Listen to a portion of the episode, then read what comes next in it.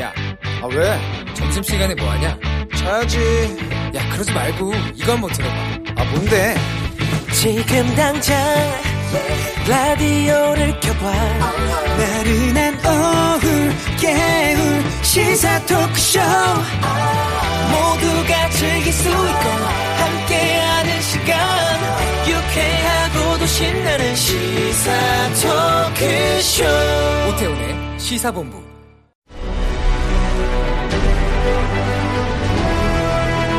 김철민의 본부 뉴스.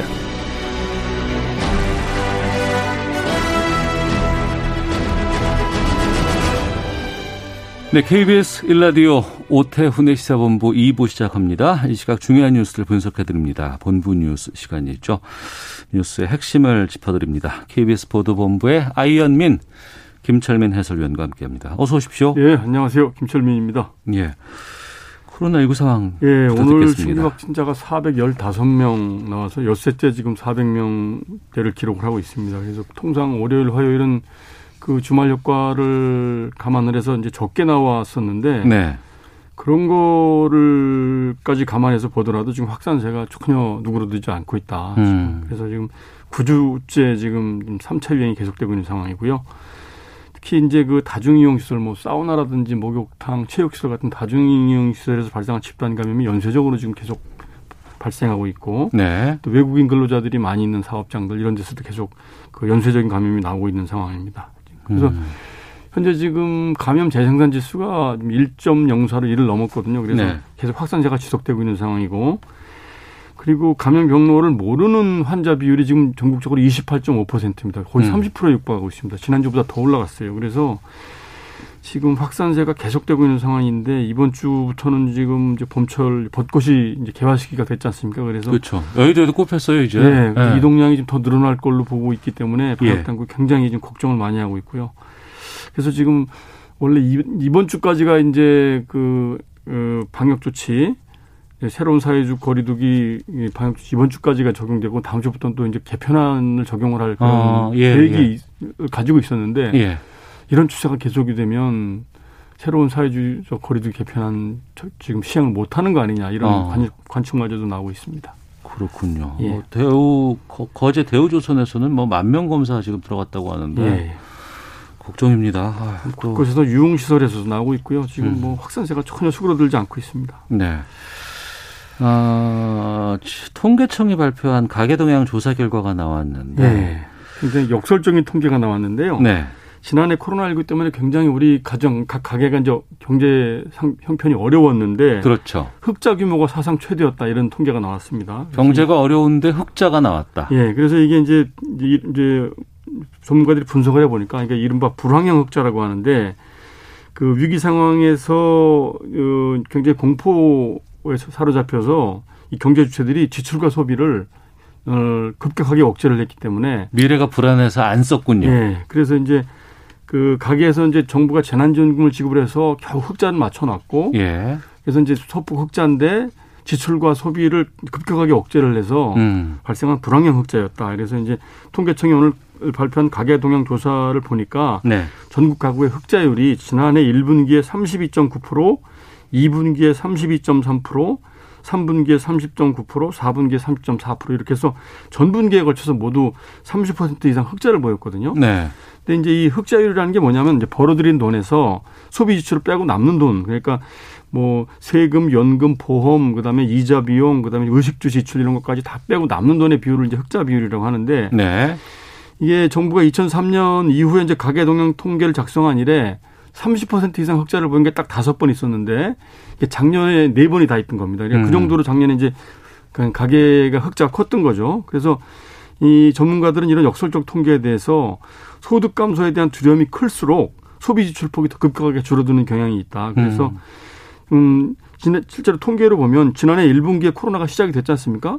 이때 이제 사상 최고 흑자율을 기록을 했습니다. 그래서 그만큼 그 위기 의식이 이제 크다는 그런 이제 반증이고 어, 대신 이제 위기가 진정이 되면 그동안 이제 소비를 못했던 거에 대한 보복 심리가 작용을 해서 이제 보복성 소비라고 그러죠. 그래서 폭발적인 소비가 늘어날 가능성이 있기 때문에 그 부분에 대해서 급격한 변, 경기 변동이 일어날 가능성도 배제할 수는 없다. 이런 전망이 나오고 있습니다. 네. 올 2분기에 전기요금 인상하기로 했었는데 이거 유보됐나요? 예, 원래 이제 그 한전 전기요금이 원가에 연동이 돼서 이렇게 움직이는 방식인데 그 원가라는 게 이제 그 전기 생산에 들어간 석탄이라든지 기름 또 LNG 같은 액화 천연가스 이 요금하고 맞물려서 이제 이 원가가 이제 전기 요금이 연동이 되거든요. 그런데 이제 지난 연말에 국제 유가나 에너지 가격이 굉장히 급등세를 보여서 지금 2분기에는 전기 요금이 좀 상당폭 오를 것이다 이렇게 예상을 하고 있었거든요. 네. 근데 한전이 오늘 이제 실제로 공개한 2분기 그 연료비 조정 단가 산정 내역을 보더라도 음. 그 뭐 유연탄이라든지 LNG라든지 벙커 시유 가격이 굉장히 높이 올라서 가격을 이제 한전이 전기 요금을 올려야 될 요인이 있는 것은 분명한데 네. 아, 한전이 오늘 발표하기를 코로나19 장기화로 인해서 국민들 생활이 굉장히 어렵고 그리고 그, 저, 국민 경제의 안정을 도모하기 위해서 정부로부터 전기요금 인상을 유보해 달라 이런 통보를 받았다. 그래서 유보 결정을 내렸다. 이렇게 밝혔습니다. 그래서 현재 지금 그 공공 물가도 굉장히 지금 예, 오르고 있는 상황이고, 그 다음에 지금 장바구니 물가도 오르고 있고 이런 상황에서 전기요금마저 오르면 가격 굉장히 큰 부담이 될걸 음. 우려를 해서 일단 2분기까지는 전기요금을 동결을 했는데 지금 이 국제유가 상승세가 계속되고 있기 때문에 이, 이 조만간 다시 전기요금이 오르지 않겠느냐 일시적인 동결이지 결국은 장기적으로 볼 땐 전기요금이 오르지 않겠느냐 이런 전망이 우세한 상황입니다. 네. LH 아파트 15채를 매매했다가 이것 때문에 징계받고 퇴사한 전 LH 직원이 예. 어, 국토부 산하 공기업 감사실장으로 근무하고 있었다고요? 예, 이게 주말 사이에 밝혀진 사실인데요. 예. 그 LH에 근무하던 50대 직원이 이제 예, 재작년에 그 전국에서 LHG 토지주택공사에서 판매하는 공공주택 15채를 본인은 포함해서 가족, 지인, 이제 친척 명의로 15채를 매입을 했다가 이게 들통이 난 거죠. 어. 그래서 이제 이런 사실을 이제 알리지 않은, 않은 게 들통이 나는 바람에 이제 징계를 견책 징계를 받았 굉장히 경징계를 받았죠. 그래서 견책. 15채를 매매해서 막 이런 걸 했는데 견책 네, 상당한 받았다고요? 투기 수익을 얻었는데 불구하고 견책을 받았죠. 아. 근데 결국은 이제 뭐 이제 스스로 퇴사를 했는데 예. 그 이후에 2019년에 그 새만금개발공사가 이제 3급 경력직 직원 채용을 합니다. 네. 근데 이제 이 과정에 응시를 해서 11대 1의 경쟁률을 뚫고 합격을 합니다. 그래서 음. 또 거기서 근무를 성실하게 잘 해서 1년 반 만인 지난해 8월에 2급으로 승진을 내려서 감사실장까지 지내고 있었는데 네.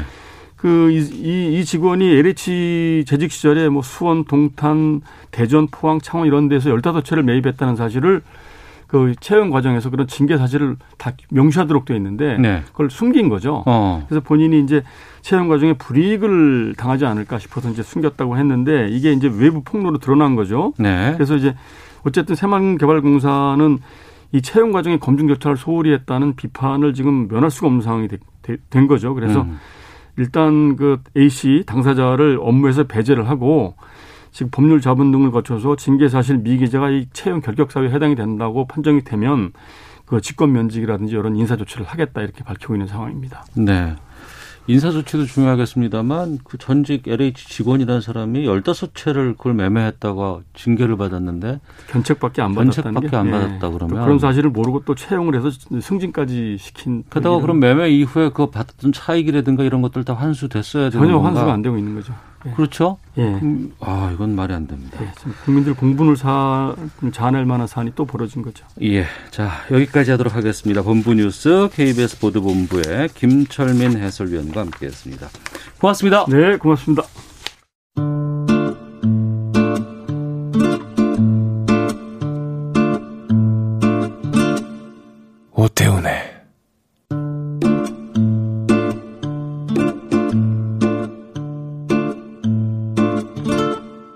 시사본부. 네, 오태훈의 시사본부 듣고 계신 지금 시각 1시 10분 향하고 있습니다. 아, 청취자 여러분들의 참여와 기다리고 있습니다. 샵 9730으로 의견 보내주시면 되고요. 짧은 문자는 50원, 긴 문자는 100원, 어플리케이션 콩은 무료입니다. 팟캐스트와 콩, KBS 홈페이지를 통해서 시사본부 다시 들으실 수 있고 유튜브를 통해서도 만나실 수 있습니다. 일라디오 아니면 시사본부 이렇게 검색해 보시면 영상으로도 방송 확인하실 수 있습니다.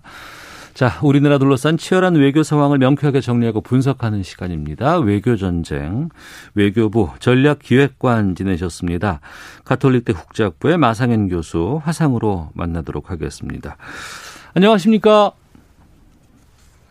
네, 안녕하십니까? 예. 한국과 미국의 외교, 국방장관이 함께 참석한 이른바 2 플러스 2, 2 더하기 2 회담이 있었고, 당일날 양국의 공동 성명 발표됐습니다. 여기에 대해서 좀 짚어볼까 하는데 이번 그 회담이나 공동 성명 내용 어떻게 평가를 하십니까? 네, 우선은 가장 그 제 입장에서 가장 중요한 사실이었다고 보는 거는요. 네. 그 바이든 행정부가 이제 출범한 지 이제 두 달이 됐거든요. 네. 어, 두달 만에 처음으로 그 국무장관, 국방장관, 강력급 인사가 해외 순방길에 올랐는데 네. 그 장소가 바로 어 인도 태평양 지역이었다. 이렇게 음. 하는 점이 일단 눈에 띄고 굉장히 중요한 점이었다고 봅니다. 네. 그래서 우선 그 일본에 들려서 미일 간의 2 플러스 2 회담을 어 3월 16일에 했고요. 네. 그다음에 이제 우리 서울로 와서 3월 18일에 한미 간의 이제 2 플러스 2 회담을 했죠. 음. 그러고 나서 이제 바로 그 어, 블링컨 장관은 알래스카로 넘어가서 미중 고위급 회담에 이제 참석을 했고 어 오스틴 장 국방장관은 인도로 가서 또어 미국과 인도 간의 국방장관 회담을 했습니다. 이렇게 해서 어 지난주에 이제 3월 12일이 될 텐데요. 네. 그 소위 소위 이제 쿼드라고 하는 어, 미국, 일본, 호주, 인도 간의 이제 그 4개국 협의체인데 그 화, 쿼드의 정상회의가 이제 그 어, 화상으로 열렸고요. 예. 그 이후로 지금까지 아주 그 고위급의 그 바이든 행정부의 고위급 인사들이 어, 어, 인도 태평양 지역을 대상으로 하는 그 외교를 굉장히 적극적으로 지금 추진한 일정이 어, 있었고 그 일환으로서 지금 한미 2 플러스 2 회의가 열렸다라는 겁니다. 음. 그래서 그 인도 태평양 지역에 대한 미국의 관심과 이것이 굉장히 그 어, 맞물려 있다라는 점 하나 좀 말씀을 드렸고요. 네. 우리 입장에서는 아무래도 이제 한반도 문제, 특히 이제 대북 정책에 대한 지금 리뷰가 바이든 행정부에서 이제 진행이 되고 있고 어, 아마도 이제 1, 2주일 내에 그것이 곧 어, 종료가 될 것으로 지금 어, 전망이 되고 있는데요. 그 바이든 행정부가 대북 정책을 이렇게 리뷰하는 그 막바지지만 그 가운데에서 우리 정부와 그 의견을 교환하고 또 그걸 통해서 어, 정책 조율을 하는 그런 계획 계기를 만들었다 이런 점에서 또 이제 굉장히 중요성을 어, 찾을 수 있을 것입니다. 네. 인도 태평양 쪽에 관심을 갖고 있다는 게 결국엔 이제 중국 견제가 상당히 좀 강하다라는 느낌이 들기도 하고 이전에 아무래도 미국에서는 네네, 그렇죠. 전 세계로 봤을 때 중동 문제에 상당히 관심 을 가졌었는데 이게 지금 옮겨가는 지금 모양새인 것 같긴 합니다. 다만 지금 네네. 이번에 보면은 그 블링컨 국무장관이라든가 오스틴 국방장관도 모두 발언에서 상당히 좀 강도 높은 북한 뭐 인권 문제라든가 이런 부분들을 거론을 했었는데 그래서 어 이거 좀 분위기가 이상하다 그랬는데 그 다음 날 나온 공동 성명은 그 모두 발언의 분위기와 비교해 봐서 상당히 좀 완곡하다고 해야 될까요? 좀 다른 분위기였거든요. 이건 어떻게 보세요? 네, 그 아마 또 회의장 안에서는 조금 더 이제 솔직한 그 의견 교환이 아마 있었겠죠. 네. 어 그렇지만은 이제 양국 간에 그 합의된 내용을 아무래도 어, 공동 선언 이제 공동 성명에 이제 표포함을 시켜야 되기 때문에 네. 그 공동 성명에는 그 각국이 주장하는 바들이 뭐 이렇게 다 들어가지는 않았을 거라고 봅니다. 그래서 어느 정도 그, 어, 순화된 또는 그 합의가 된 내용만 이제 담겼다 이렇게 볼 수가 있을 것 같고요. 이제 예를 들자면은 그 블링컨 장관 또 이제 바이든 행정부 일반적으로 그 인권 문제에 대해서 굉장히 그 외교적인 차원에서 신경을 많이 쓰고 있고 네. 또 그런 차원에서 이제 북한 인권 문제도 어 상당히 중요한 그 사안으로 제기를 해 왔습니다. 어 그렇지만은 뭐 우리 입장에서는 예를 들어서 이제 북한 인권 문제를 제기하는 것이 북한과의 현재 있어서의 그 대화를 상당히 어렵게 할 수 있다라는 이제 상, 상 생각 하에서 어, 우선은 한반도 평화 프로세스를 재개하는 것이 우선이다 이렇게 이제 생각을 하고 있죠. 네. 어, 이러한 그 좀 차이점들이 있고요. 아마 음. 이런 차이점들로 인해 가지고 예를 들어서 미국 측에서 어 설사 이제 인권 문제, 북한 인권 문제에 대한 내용을 어뭐 공동성명에 담자라고 이제 처음에 제안을 했을런지 모르겠지만 네. 어, 중간에 이제 그, 성, 그 성명을 문안을 다듬는 과정에서 아마 그것이 포함되지 않았을 것이 라 이렇게 저는 생각이 듭니다. 네. 언론에서 공동 성명을 분석한 내용들을 보니까 이번에 보니까 비핵화라는 단어가 빠졌다. 이게 북한 핵, 탄도 미사일 문제 이런 표현으로 좀 바뀐 것 같다라고 지적하고는 있는데 이 부분은 어떻게 보십니까? 네, 뭐 저도 언론 통해서 이제 나온 얘기를 봤는데요. 예. 어, 아마 이제 그 이 측에서는 어, 북한 비핵화라고 이제 얘기를 했던 모양이에요. 네. 이제 그런데 이제 북한을 비, 북한 뭐 어차피 이제 북한 지역에 대한 그 또 이제 북한의 핵 프로그램 그리고 핵무기를 제거한다는 차원에서의 북한 비핵화를 쓰지만 음. 하지만 기존에 우리가 그 한미 간에 또 남북 간에 기왕 어, 써왔던 표현은 사실은 한반도 비핵화라는 표현이었거든요. 네. 그래서 우리 정부는 한반도 비핵화라는 표현을 이제 계속 주장을 했고 또 음. 미국 측에서는 이제 북한에 좀 더 초점을 맞추는 북한 비핵화라는 주장을 하다가 네. 이제 이게 합의가 잘 안 되니까 그러면 이제 제3의 표현을 쓰자 음. 해서 음. 아마도 어, 북한 핵 탄도 미사일 문제라고 이제 좀 풀어서 쓰게 된 것이 아닌가 하는 그런 관측이 나오고 있습니다. 예. 그러면 뭐 이거는 서로 간의 합의에 의해서 된 것이고 뭐 어디 뭐 불만 같은 건 별로 좀 없을까요? 어떻습니까? 어, 글쎄 뭐 합의를 했다는 것 자체가 뭐, 그, 뭐 사실은 아직 그 조율이 되고 있다. 음. 양국 관계가 조율이 되고 있다라는, 어, 뭐, 그, 어, 증거일 수는 있죠. 그러니까 문안을 서로, 어, 아무래도 이제 양측 에서 이제 조율을 하거든요. 네. 어떤 네. 내용을 담을 것이냐, 어떤 문장을 쓸 것이냐 하는 것을 어, 조율을 하는데 그 조율은 됐다라는 점에서는 이제 다행이고요. 다만 네.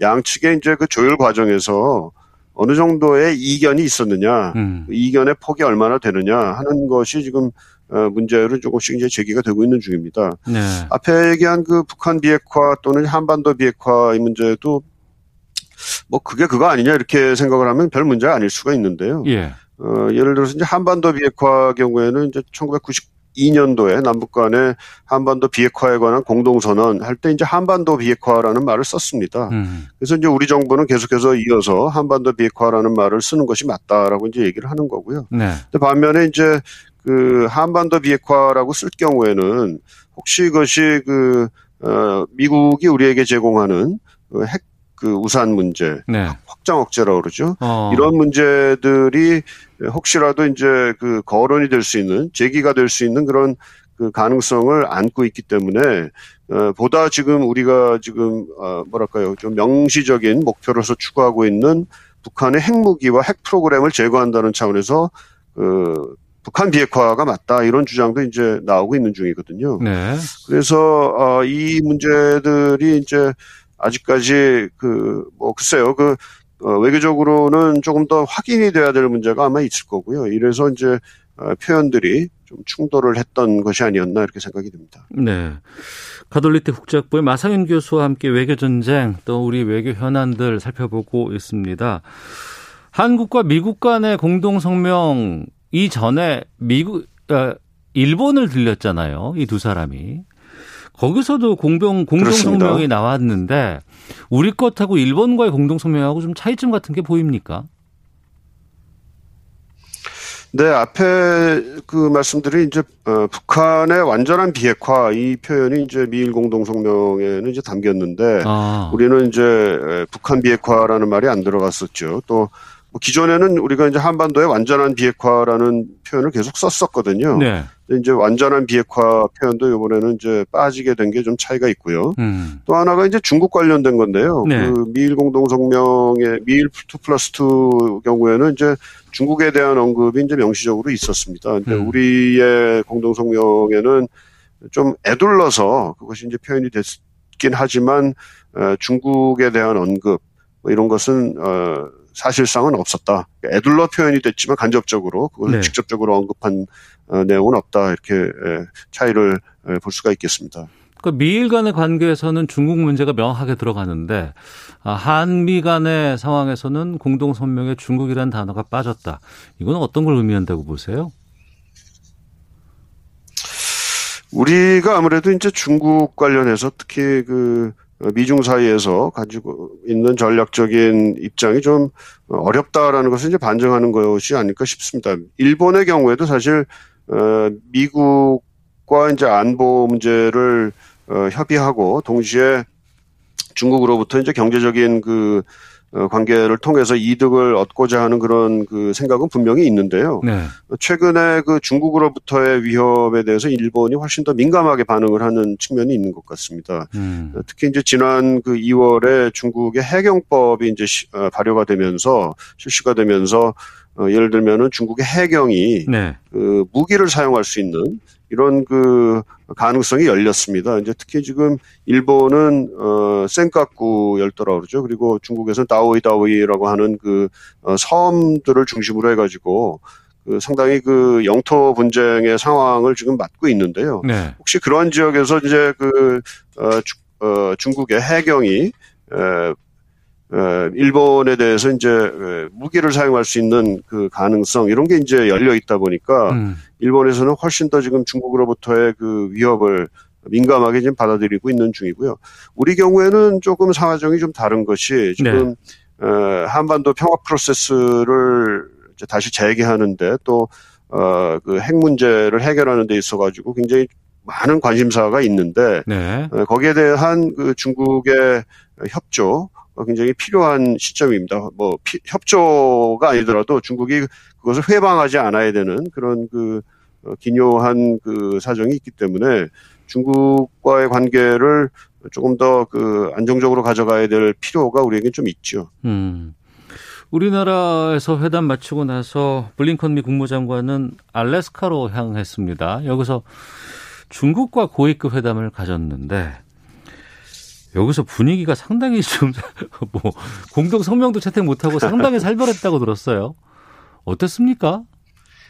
네, 그 지난 이제 18일 목요일이고 어 이제 19일 금요일 이틀간에 걸쳐 갖고 이제 세 차례의 이제 회담이 진행이 됐는데요. 그 회담 내에서 무슨 얘기가 있었는지에 대해서는 이제 나오고 있지 않지만 네. 그 회의가 이제 시작이 되면서 그 기자들이 입회해 있는 상황에서 양측 대표 간에 이제 모두 발언이 이제 있었어요. 네. 근데 이 모두 발언이 굉장히 그 어떻게 보면 뭐 요즘 얘기로 뼈를 때리는 어. 서로의 뼈를 때리는 그런 그 어, 내용들이었다 이렇게 봅니다. 이제 그 블링컨 국무장관의 경우에는 중국이 대외적으로 어, 굉장히 공세적인 그 또 대내적으로 이제 인권을 탄압하고 대외적으로 다른 이웃 국가들에게 굉장히 그 억압적인 또는 어, 공세적인 그 행태를 취함으로써 상당한 그 문제가 야기되고 있다. 뭐 이런 이제 지적을 했고요. 네. 또 그 중국의 양제츠 그 외교 담당 어, 정치국원은 어, 미국이 지금 왜 중국을 좀 가르치려고 드느냐. 그럴 만한 자격이 과연 미국에게 있느냐 하는 음. 이런 투에 그 반박을 했습니다. 그래서 상당히 그 미국과 중국 간의 그 회담이 시작되는 어, 시점부터 네. 상당히 그 설전이 그야말로 설전이 치열하게 벌어지는 것을 연출을 했고 음. 그러한 장면이 그대로 이제 그 전 세계로 어, 어, 보도가 되는 어, 그런 상황이었습니다. 네. 미국의 정권이 바뀌었지만 그 미국과 중국 간의 갈등은 트럼프 때보다 더하는 것 같다라는 뭐 걱정들도 좀 나오는 것 같고 아무래도 미중 간의 갈등이 증폭되는 거는 우리로서는 상당히 껄끄러운 일일 수밖에 없거든요. 어떻게 전망하세요? 그렇습니다. 어, 바이든 행정부가 출범을 한 이후에 또 상당히 그 트럼프 행정부에서 그 가져가던 중국 정책의 기조가 어, 이어지고 있는 측면이 있습니다. 다만 한 가지 좀 다른 점은 네. 그 트럼프 행정부의 경우에는 어, 동맹국들과의 협력을 통해서 중국을 중국에 대응하겠다라는 점은 좀 어, 별로 없었는데 음. 오히려 뭐 동맹국들과의 관계가 상당히 서먹해지거나 좀 어려워지는 측면이 있었죠. 그렇지만 지금 바이든 행정부는 동맹국들도 같이 어, 힘을 합쳐서 중국에 어, 대응을 하겠다라고 하는 고차, 고 차원에서는 조금 차이가 있습니다만은 일반적으로는 대중 전략 또는 대중 정책의 입장에 있어서는 상당한 그 연속성이 지금 어, 보이고 있다 이렇게 보고요. 네. 말씀하신 대로 미중 관계가 이제 계속 악화가 되면 우리 입장은 상당히 어렵습니다. 특히 이제 한반도 문제, 한반도에서 이제 평화를 정착시키고 어, 비핵화를 이뤄가는 그런 문제. 그것이 뭐 한반도 비핵화건 아니면 북한의 비핵화건. 어, 이뤄가는 데 있어가지고 미중 양국의 그 협력이 굉장히 중요하거든요. 네. 지금까지는 미국 양, 어, 미국하고 중국, 어, 양쪽이 한반도 문제를 일종의 자신들의 협력 사안으로 어, 생각을 하고 있는 것은 다행스러운 일인데, 미중 관계가 계속해서 악화가 되다 보면, 음. 과연 한반도 문제를 협력 사안으로 여길지 아니면 이것도 조차도, 어, 나름대로의 그, 어, 세력 경쟁을 위한 하나의 수단으로 여기게 될지 이런 가능성이 있기 때문에 우리로서는 상당히 우려스럽다 이렇게 볼 수가 있겠습니다. 네. 그런 상황에서 이제 일정 마치고 돌아가서 미국이 곧 어, 대북 관련된 정책에 대한 내용을 발표한다는 얘기 들리고 있습니다. 이 뭐 공동 성명에 담긴 내용이라든가 아니면은 뭐 중국과의 관계 같은 것들 다 봤을 때 미국의 대북 정책에 어떤 내용 들어갈 것으로 전망하세요? 네, 뭐, 그, 나와야 좀 정확한 그, 어, 모습을 알겠습니다만은 지금까지 이제 그 나와 있는 언급 내용이나 이런 걸로 이제 추정을 해볼 때는 네. 일단은 뭐 단계적인 그 어프로치를 하겠다라는 그 어, 기본적인 내용이 있을 것 같고요. 네. 또 하나는 어, 북한이 그 비핵화를 위한 실질적인 행동을 취하지 않는 상태에서 그 뭐 제재 해제라든지 이런 그 과실을 따먹게 하지는 않겠다. 아마 음. 이런 그 결의도 상당히 중요하게 에, 지적이 될 것 같습니다. 어, 또 하나는 지금까지 그 어, 바이든 행정부 출범 이후에 인권 문제 이런 것을 굉장히 강력하게 지금 지, 어, 적을 하고 있는데요. 네. 어, 북한뿐만 아니라 중국, 뭐 러시아 등등에서 어, 따라서 북한 문제 관련해서도 인권 문제를 다시 한번 트럼프 행정부 때는 사실상 인권 문제에 대한 그 어, 지적이 사실상 거의 없었는데 음. 다시 한번 그 테이블 위에 올라오지 않을까 하는 그 어, 전망도 좀 나오고 있습니다. 네, 알겠습니다. 자, 외교 전제. 어, 그, 예. 그 지금까지 이제 아, 네. 네, 지금 보게 되면 결국은 이제 어, 그 협상이 이제 시작이 대화가 시작이 되더라도 네. 이제 무엇과 무엇을 어떻게 어떤 식으로 교환할 것이냐 그 음. 북한하고 미국 간에 이 문제가 이제 여전히 이제 중요한 그 어, 문제로 남아 있고요. 그것을 아마 앞으로 우리가 좀 유심하게 유심히 좀 관찰을 해야 될 거라고 생각합니다. 알겠습니다. 카톨리대 국제학부의 마상현 교수와 함께했습니다. 말씀 고맙습니다. 네, 감사합니다. 헤드라인 뉴스입니다. 내일부터 만 65세 이상 환자를 대상으로 아스트라제네카 백신 접종이 시작되는 가운데 정부가 오늘 아스트라제네카 백신의 혈전 유발 논란에 대한 전문가 논의 결과와 향후 대책을 발표합니다. 코로나19 확진자가 속출한 경남 거제 대우조선해양이 오늘 하루 조업을 중단하고 전수조사에 들어갔습니다. 전체 근로자 2만 5천 명 가운데 오늘까지 만명 정도를 검사합니다.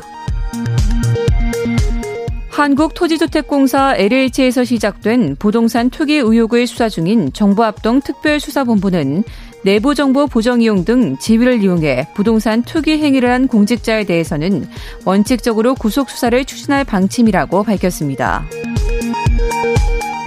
서울시와 25개 자치구가 총 5천억 원의 위기 극복 재난지원금을 이르면 다음 달 초부터 순차적으로 소상공인, 취약계층, 피해 업종에 지원합니다. 융자금을 포함하면 지원 규모가 1조 원에 달합니다. 지금까지 헤드라인 뉴스 정원 나였습니다. 이어서 기상청의 송소진 씨 연결합니다. 미세먼지와 날씨 정보입니다. 주말에 내린 봄비에 미세먼지가 씻겨 내려가고 또 지금 바람도 강하게 불고 있어서 공기는 깨끗한 상태입니다. 낮 동안은 전국의 미세먼지 농도가 좋음에서 보통을 유지하겠는데요. 하지만 밤부터 국외 미세먼지와 황사가 유입되면서 중서부 지역부터 먼지 농도가 높아지기 시작해 내일은 많은 지역에서 나쁨을 보일 전망입니다. 오늘 전국이 대체로 맑겠지만 바람이 강하게 불겠습니다. 특히 강원 산지와 경북, 전라남북도와 제주도에는 순간적으로 돌풍이 불 수 있어 주의를 하셔야겠습니다. 한낮 기온은 서울 11도, 대전, 대구, 광주 13도 등으로 어제보다 1도에서 3도 정도 높겠지만 바람이 불어서 다소 쌀쌀하겠습니다. 현재 서울의 기온은 10.7도입니다. 미세먼지와 날씨 정보였습니다. 이어서 이 시각 교통 상황을 KBS 교통정보센터 임초희 씨가 전해드립니다. 네, 이 시각 교통 정보입니다. 고속도로는 먼저 사고가 있는 중부고속도로 남이 방면 상황인데요. 모가 부근 2차로에서 화물차 관련 사고가 났습니다. 이 여파로 뒤로 4km 구간 정체가 심하고요. 이외 다른 고속도로는 수월한 곳이 대부분인데 수도권 중심으로 차가 많습니다. 수도권 제일 순환 고속도로 일산에서 판교 쪽은 개양에서 송내, 시흥휴게소부터 조남분기점 사이 제속도 못 내고요. 반대 판교에서 일산 방향은 소래터널 부근과 송내 사이에 차가 많습니다. 정체가 심하지는 않고요. 경부고속도로 부산 쪽은 도동 분기점 부근 4차로에 고장난 대형 화물차가 서 있어서 주의가 필요합니다. 정체는 수도권인 한남에서 서초, 죽전 부근부터 수원 부근까지 되고 있습니다. 서울 시내는 올림픽대로 공항 쪽으로 반포대교 부근 1차로에 고장난 차가 서 있어서 주의하셔야겠고요. 강남 순환도로 금천 쪽으로 서초 터널 안 3차로에서 작업을 하고 있는데요. 이 일대 고장난 차까지 생겨서 차로 변경에 유의하셔야겠습니다. KBS 교통정보센터에서 임초희였습니다.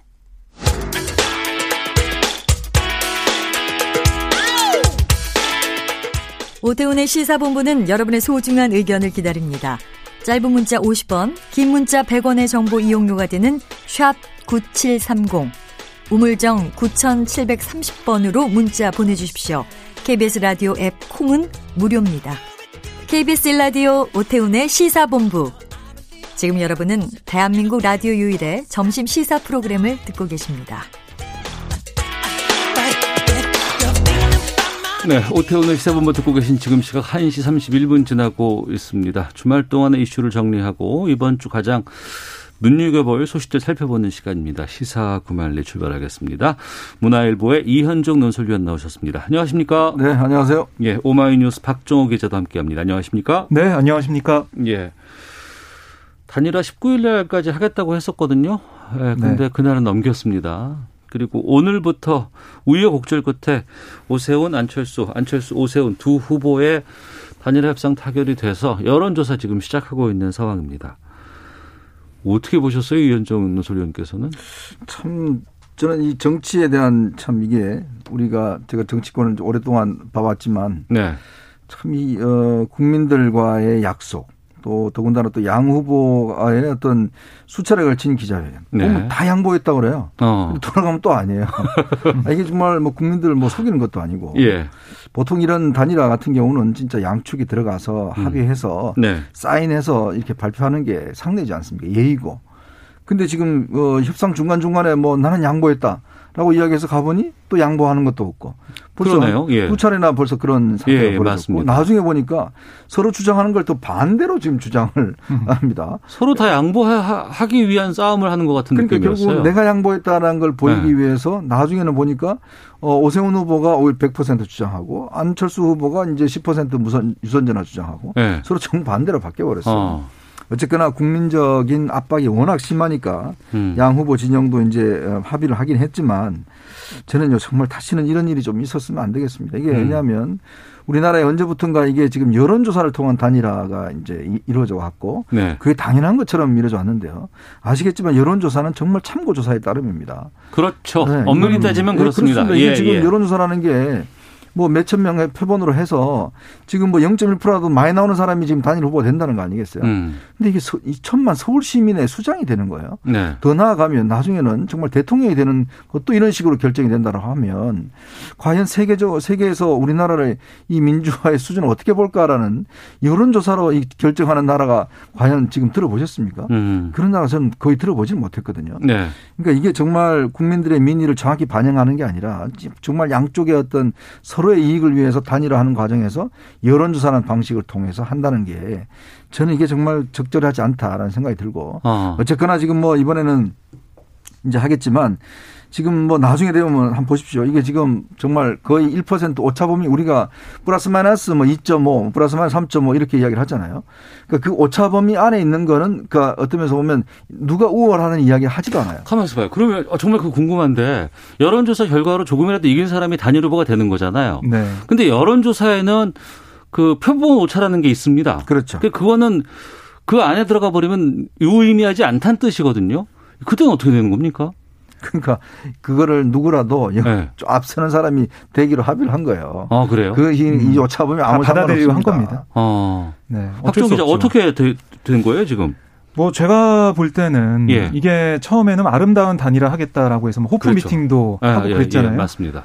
근데 결국에는 그 호프 미팅은 했지만은 그 안에는 호프가 없는 음. 희망이 없는 그런 상황까지 왔다는 생각이 드는데 예, 예. 그러니까 19일까지 단일화 해야지 그 시너지가 나고 하는 건데 예. 그게 아니고 계속 봐왔던 건 뭡니까 안철수 후보와 김종인 위원장의 갈등 음. 또그 사이에서 오세훈 후보가 안철수 후보를 향해서 야권 분열 후보다 네. 분열을 계속 해왔다 이런 식으로 맹 비난하는 그런 모습들을 보면서 아, 정말 이게 여론조사가 좀 이기는 걸로 나오니까 서로 뭐 여기서 단일 후보가 되면 서울시장이 되는 것처럼 음. 이게 좀 오만한 모습을 보인 게 아니냐 이런 지적 어, 민주당 내에서도 그렇고 어, 일부 시민들한테 나오고 있거든요. 네. 결국에는 이 단일화 효과는 빛을 발했고 뭐 오늘 내일 진행해서 하긴 하겠지만 구체적인 룰이 어떻게 돼요? 이게 룰을 보면 아까 방금 말씀하신 것처럼 먼저 여론조사 방법에 대해서는 이게 무선 100%가 됐습니다. 무선 100%요? 그렇습니다. 예. 원래 국민의힘 쪽에서는 유선을 10% 이상 넣어야 된다라고 얘기했거든요. 예. 어차피 어떻게 보면 오세훈 후보가 양보한 셈이 됐고요. 음. 또 하나는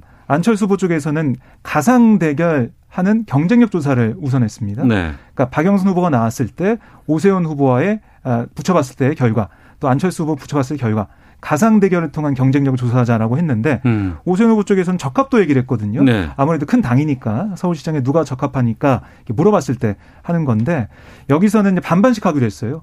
가상 대결 경쟁력이 아니라 그냥 경쟁력을 물어보는 음. 조사와 적합도를 물어보는 조사. 그래서 합친다. 그렇습니다. 어. 그래서 총 3,200명 중에 1,600명씩 네. 어, 1,600명 적합도, 1,600명은 경쟁력을 물어보는데 그걸 또 여론조사 두 개 기관으로 나눴어요. 그래서 그렇게 조사를 하는 과정 되겠고요. 뭐 누가 유리하다 불리하다 할 것 없이 말씀하셨지만 이게 거의 붙어 있거든요. 음. 제가 볼 때는 표본 오차 그 범위 안에서 결정될 것 같아요. 과연 이런 조사 결과가 양쪽 지지자들이 볼 때 물론 정확한 수치는 공개가 안 되겠지만 결과가 나왔을 때 양쪽 지지자들이 그 마음 기쁘게 받아들이겠냐. 음. 그러니까 여론조사가 어떻게 결과가 나오든 저는 이미 글쎄요, 100% 효과를 발휘하기에는 어려워졌다는 생각이 듭니다. 네.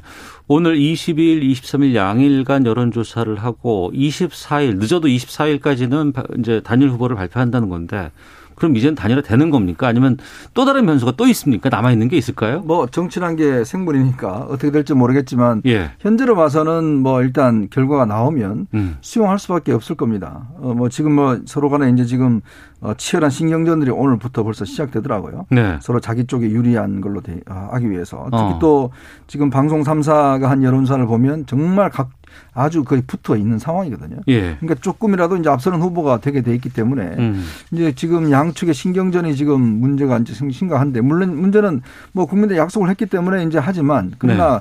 더 큰 문제는 사실은 이게 누구로 단일화 되더라도 그러면 이렇게 감정의 앙금이 있는 상황에서 상대 후보에 대한 지원을 제대로 할 수 있을까라는 데 대한 이제 의문이 솔직히 있죠. 음. 어, 예를 들어서 오세훈 후보가 된다라고 했을 때 네. 안철수 후보가 뭐 선대본부장 하면서 저 과연 선거 지원을 할 수 있을까?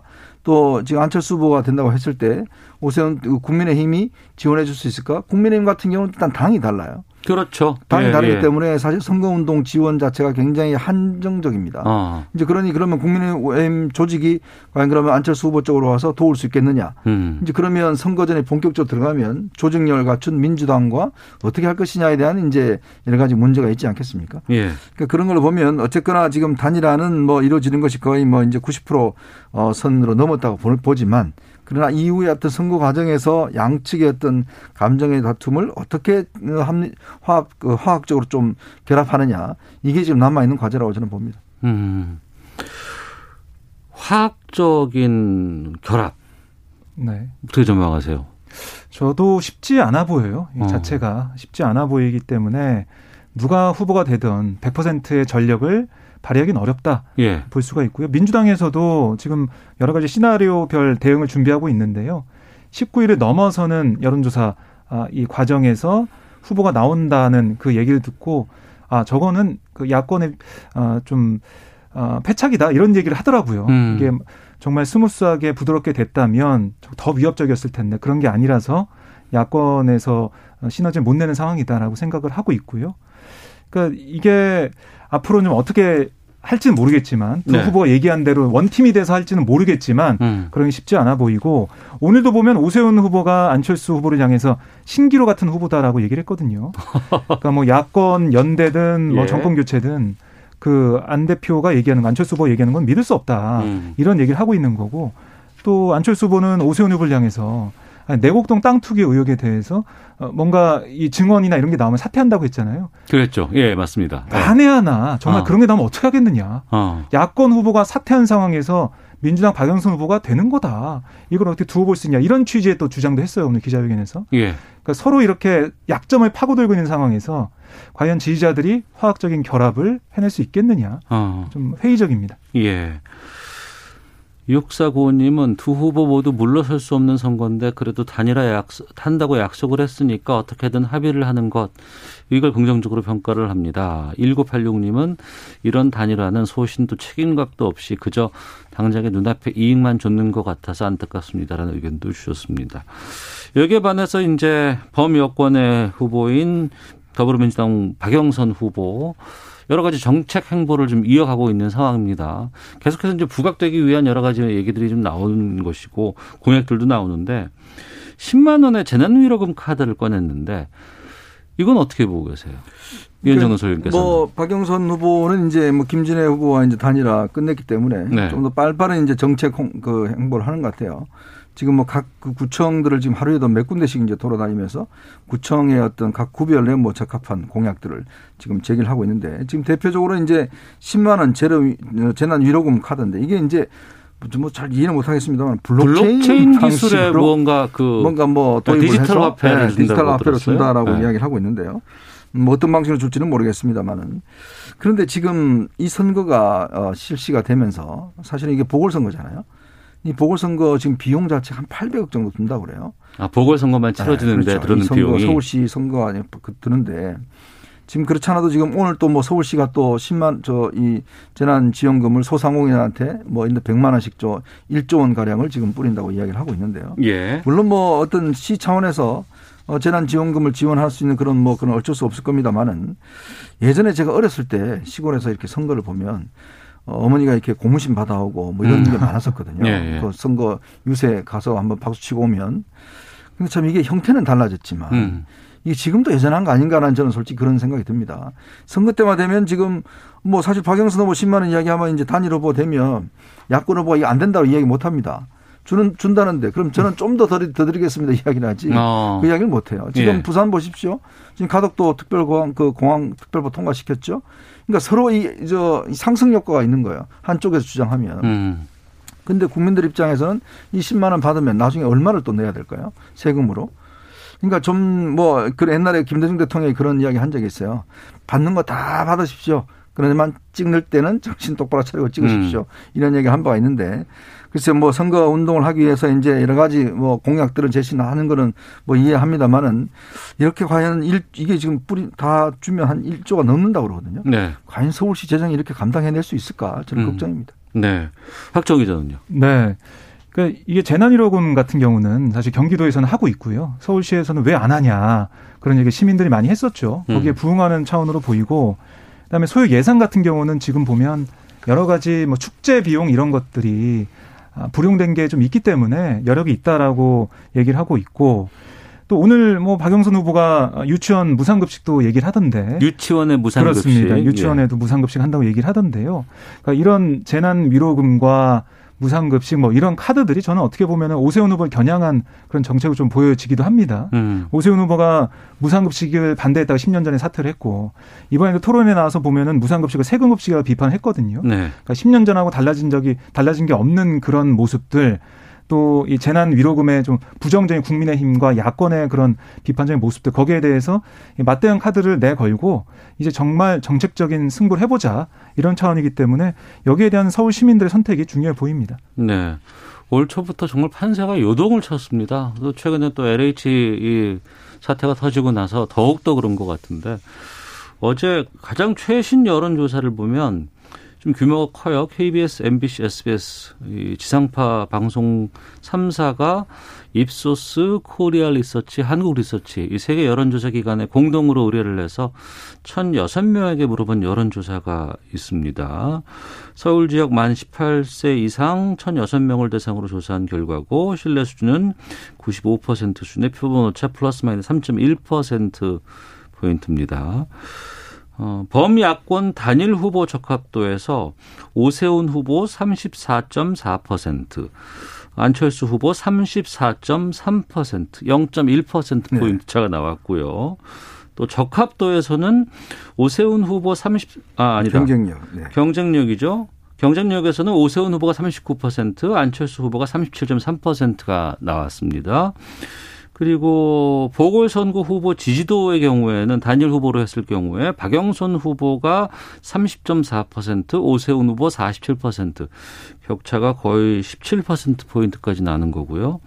어, 안철수 후보의 경우에는 박영선 29.9, 어, 안철수 45.9%로 여기에도 차이가 좀꽤 벌어지고 있습니다.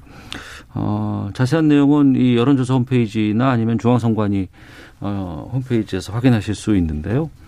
판세 두 분 어떻게 보고 계세요? 지금 보십시오. 이제 좀 전에 앵커께서 이제 읽어주셨지만 이 적합도는 0.1% 차이예요. 네. 그러니까 지금 여기에 보니까 플러스 마이너스 3.1%잖아요. 음. 그러니까 지금 이거 두 개를 합쳐서 네. 이제 지금 그걸 하겠다는 거거든요. 이거 두개 여론조사 기관 이게 결과로 나왔으면 오차 범위 안에 있는 거예요. 그렇죠. 예. 오차 범위 안에 있고 이렇게 결과가 그대로 나온다면 이제 오세훈 후보가 이기는 거예요. 네. 이제 그런 상황인데 정말 양쪽에 지금 각주전이 굉장히 치열하거든요. 그러니까 어. 이번에는 이제 두 개 여론조사에서 1,600명을 똑같이 조사해서 600, 800, 800명 해서 결과가 나와서 합해서 이제 지금 발표를 하는 거 아니겠습니까? 음. 이제 그렇기 때문에 정말 이거를 참 어느 쪽이 우월하다. 그러니까 조금의 지금 오늘 보니까 신경전이 아까 저 박정호 기자도 이야기했지만 양쪽에서 굉장히 험한 이야기까지 나오고 있는 게 그만큼 이 여론조사가 영향을 좀 많이 미쳤다는 생각이 들고요. 네. 그리고 지금 여야의 지금 뭐 후보 대결 같은 경우는 확실히 좀 지금 뭐 민주당이 약세긴 약세인 것 같아요. 음. 그렇지만 예전에 어, 오세훈 시장이 당선될 때 그때 한명숙 후보 그 총리하고 붙었던 적이 있었습니다. 그때 여론조사랑은 상당히 다른 네, 결과가 나왔어요. 났는데 0.6%로 결론이 났거든요. 정세균 총리도 그러지 않았습니까? 그렇죠. 정세균 예. 총리도 종로에서는 네. 뒤집어졌어요, 사실. 어. 이 그렇기 때문에 이게 얼마나 좀 여론조사가 우리가 정확하냐 이거보다는 사실은 보궐선거고 또 당일날 투표율이 얼마나 될 것이냐 음. 그다음에 이제 동원력이 얼마나 될 것이냐 등등에 따라서 저는 상당히 좁혀지리라 봅니다. 그렇지만 지금 현재로서는 이제 어 박영선 후보가 좀 뒤처지긴 하지만 이제 본격 선거 운동에 들어가면 또 TV 토론도 하고 그렇죠. 여러 가지 예, 또 예, 네가티브 공방 있고 하면 네. 저는 여전히 변수는 여전히 남아 있다는 생각이 들어요. 박정호 기자는요. 그러니까 지금 보면 이게 사실 어, 수치만 보면은 많이 떨어져 있는 것 같은데 민주당 쪽 얘기를 들어보면 이게 바닥은 쳤다라고 얘기를 하더라고요. 그런 아. 얘기가 좀 들리고 있습니다. 예, 예. 그러니까 야권에서 계속 이렇게 지지후보고 싸우다 보니까 관심이 쏠렸는데 이게 정리가 된다면 1대1 싸움이 되면 달라질 것이다. 음. 아, 특히 오세훈, 뭐 박영선, 안철수, 박영선 이렇게 붙고 있는데 오세훈 후보가 됐을 때 안철수 후보를 지지했던 사람들이 정말 다 오세훈 후보 지지할 것이냐? 그건 또 아니거든요. 네. 마찬가지 안철수 후보가 됐을 때 오세훈 후보 지지했던 음. 이른바 보수 그 표들이 또 다른 데로 갈 수도 있어요. 네. 그런 면에서 볼 때 특히 각 후보가 가져 가지고 있는 약점이 있습니다. 오세훈 후보는 지금 내곡동 땅 의혹이 어떻게 번질지 모르기 때문에 이거 봐야 네. 되고요. 안철수 후보도 뭐 토론에 약점이 있다 뭐 이런 얘기도 하고 있고 그동안 보여준 새 정치가 없지 않냐 뭐 이런 것들로 인해서 1대1 대결로 가게 되면 분명히 약점이 부각된 상황이라는 거죠. 그래서 지금 뭐 1일 1비 할 때는 아니고 어, 각 후보가 가지고 있는 특히 박영선 후보 쪽에서는 정책적인 그런 면들과 또 조직력 말씀하셨지만 지금 서울시 구청장 25명 중에 24명이 민주당 소속이고요. 시의원도 100명이 넘습니다. 거의 다 조직을 장악하고 있기 때문에 그런 면에서는 포기할 때는 아니다라고 보고 있습니다. 알겠습니다. 자, 시사구말리 어, 이현정, 박정호 두 분과 함께 말씀 나누고 있는데요. 다음 주제 다뤄보겠습니다. 한명숙 전 총리의 정치자금법 위반 사건에서 당시 한 전 총리가 유죄를 받았습니다. 이 과정에서 검찰이 증인에게 거짓 증언을 하도록 유도했다는 의혹이 계속 불거졌고 이 사건의 공소시효 마감일이 오늘 밤 자정입니다. 대검이 지난 3월 5일에 이 사건 관련해서 무혐의 처분을 내렸고 하지만 박범계 장관이 수사 지휘권 발동해서 재논의를 어, 했습니다. 그리고 여기에서 또 무혐의 처분을 냈습니다. 대검찰청 부장회의 결과인데요.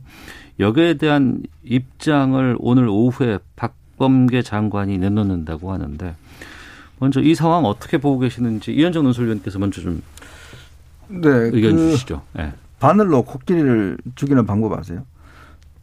죽을 어? 때까지 찌른다는 거죠.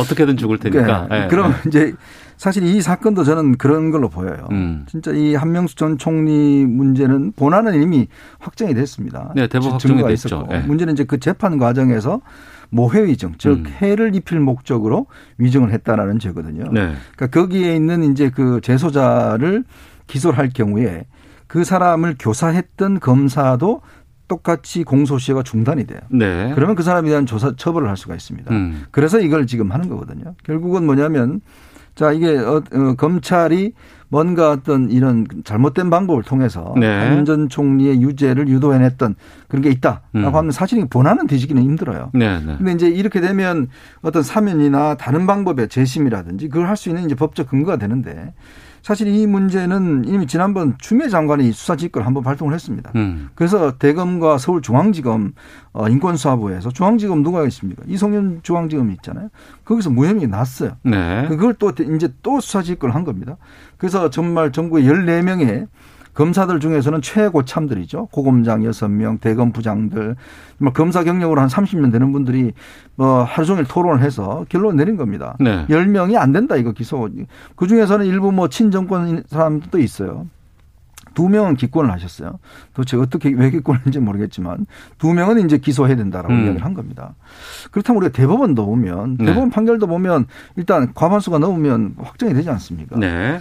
그렇다면 이거는 이제 받아들여야 되는데 음. 받아들여야 된다고 생각합니다. 그러니까 당연하죠. 예. 이게 뭐 그럼 뭐 어떻게 하겠습니까? 아니 그 이게 법리적으로 판단을 해서 음. 정말 최고의 경력을 갖고 있는 검사장들이 고검장들이 해서 어, 이건 사건이 안 된다. 네. 기소하지 않는다 그러면 결론이 내야 되는데 음. 문제는 이제 오늘 오후에 이제 발표를 하겠다고 하는데 그래서 이걸 수용할지 안 할지는 모르겠습니다만 예상은 어떻게 하세요? 일단 이거는 수용할 수밖에 없을 거예요. 그렇지만 어. 이 감찰하는 게 또 있거든요. 감찰이라고 그러니까 그러면은? 법무부와 음. 지금 대검에서 이 검사들에 대한 감찰하는 게 있습니다. 네네. 네. 이제 그거는 또 계속 할 것 같아요. 공소시효와 상관없으니까 네, 할것 없이 네, 네. 끝까지 할 것 같은데 정말 좀 너무 심한 게 아닌가. 음. 어떤 한 사람을 위해서 이렇게 어, 수사 지휘권까지 두 번 하고 이렇게 모든 검사장들 견해까지도 이렇게 법무부장 하는 게 네. 과연 이럴 만한 사건인지 저는 잘 모르겠어요. 음, 박정호 기자는요. 예, 뭐 우선은 이 대검 부장 고검장 회의의 결과를 결론을 박범계 장관이 받아들일 가능성이 커 보이고요. 네. 왜냐하면 이게 절차적으로 문제가 있으니까 다시 한번 토론해 봐라. 이게 수사지휘권 발동의 내용이었는데 그대로 한 부분이고 음. 네, 결론은 그렇게 어, 이게 불기소 처분이 나왔기 때문에 그렇게 가는 것 같고요. 네. 네 말씀하신 대로 합동 감찰 부분이 저는 더 눈에 들어옵니다. 합동 감찰이 눈에 네, 들어온다. 그러니까 이게 보면 의혹과 관련된 재소자들을 이 검찰이 검찰청으로 뭐 한 달에 수십 차례씩 불러가지고 음. 조사를 하고 뭐 정보를 제공하면서 외부인과 연락할 기회를 줬다는 게 그거는 뭐 사실로 드러나고 있거든요. 네. 그러니까 실제로 한명수 수사팀이 지난해 모해진 교사 의혹 보도에 대해서 해명하면서 관련 재수사 가족 검찰청을 불러서 외부 음식을 함께 먹도록 했다. 음. 여기까지 인정을 했습니다. 예. 그 부분들 잘못된 부분이 있고 또 이런 수사 행태를 보면 수사 기록도 남기지 않는 그런 수사를 진행하기도 했어요. 그런 음. 부분들. 그리고 만약에 이게 잘 얘기하면 뭔가 특혜를 줄 것처럼 그리고 어, 별건 수사를 암시하면서 자백을 강요하는 모습들 네. 이런 것들은 다 정황이 드러나 있거든요. 음. 이게 잘한 짓인가, 잘한 일인가 그건 아니잖아요. 음. 그러니까 이런 검찰의 잘못된 수사 관행에 대해서는 확실히 이번에 도려내겠다 이런 감찰의 어, 목적이 있기 때문에 네. 이런 부분들은 뭐 공소시효가 이건 뭐 지나가지고 이런 어, 잘못된 수사 관행에 대해서는 처벌을 할 수 없겠지만 이런 부분들을 지휘 감독해서 검찰 개혁의 동력을 삼을 수 있다. 뭐 이렇게는 느껴집니다. 음. 두분 뭐 시각은 다르실 수 있지만 다를 수 있지만 지금 오늘 오후에 나오는 것은 그 대검 회의에서 결정은 수용을 하되 감찰을 지시할 것 같다. 이렇게 지시는 했죠. 아. 지시는 했고 그 내용들을 네. 아마 오늘 좀 이야기를 할것 아, 같아요. 알겠습니다. 그리고 오늘 아침 출근길에서 박범계 장관이 지금 검찰총장 자리가 지금 공석인 상황이거든요. 그렇죠. 윤석열 전 검찰총장 후임 인선 작업에 대해서 오늘까지 국민 천거를 마치고 다음 절차로 이행, 이행돼야 한다면서 신중히 해야 하지 않을까 생각한다 이런 말을 했습니다. 후임 인선에 대해서 입장 듣고 마치도록 하겠습니다. 이현정 논설위원님. 이미 벌써 뭐 하마평이 오르고 있죠. 아, 이성윤 중앙지검장이냐 한동수 감찰 부장이냐, 음. 그다음에 아. 이제 조남관 대응하만 지금 물 건너 간것 같다 예, 하는 예. 이야기 나오고 있는데 그래서 아마 잘 임명해야 될 겁니다. 과연 어. 국민들이 지금 이 LH 문제 때문에 사실 이제 검찰권 자체가 지금 뭐 전혀 힘을 못 쓰고 있는 상황이잖아요. 음. 그런 상황에서 또 너무나 정권과 가까운 사람을 임명하면 이게 또 오해받을 수 있습니다. 네. 자칫 이게 또 내년 대선의 중요 쟁점이 될 수가 있어요. 어. 저는 그런 측면에서 정부가 정말 잘 판단해야 된다. 과연 자기 사람 임명하는 게 좋은 것인지 예, 예. 아니면 정말 국민들이 보기에 아 저분이면 중립적이겠다라고 음. 하는 게 옳을 것인지 이해관계를 좀 떠나서 저는 해야 되지 않나 싶습니다. 네. 지금 이 작업은 박상기 전 법무부 장관이 위원장을 좀 맡고서 네. 활동하고 네. 있는 거죠. 있죠. 추천위원회에서. 네. 어, 박정호 기자는 어떻게 보세요? 어, 아무래도 인선. 김호수 전 법무차관이 유력하지 않을까. 아, 김호수 차관이 들고요, 예, 오히려 차관, 예. 이성윤 뭐 지검장 같은 경우는 어. 사실 이번에 김학의 전 법무차관 이 불법 출국 금지 의혹의 피의자로 뭐 어떻게 보면 올라 있기 때문에 네. 쉽지 않을 것 같고 음. 조남관 대검 차장 검사 직무대행 같은 경우는 이게 이번에 보여주는 그런 모습들 고검장들 참여시키는 이런 모습들 때문에 아마 좀 안 되지 않을까 하는 생각이 듭니다. 네. 알겠습니다. 네. 문화일보 이현정 논설위원 오마이뉴스 박정우 기자와 함께한 시사구말리 여기서 마치도록 하겠습니다. 두 분 고맙습니다. 네, 고맙습니다. 감사합니다. 예, 오태훈의 시사본부 마치겠습니다. 내일 12시 20분에 다시 인사드리겠습니다. 안녕히 계십시오.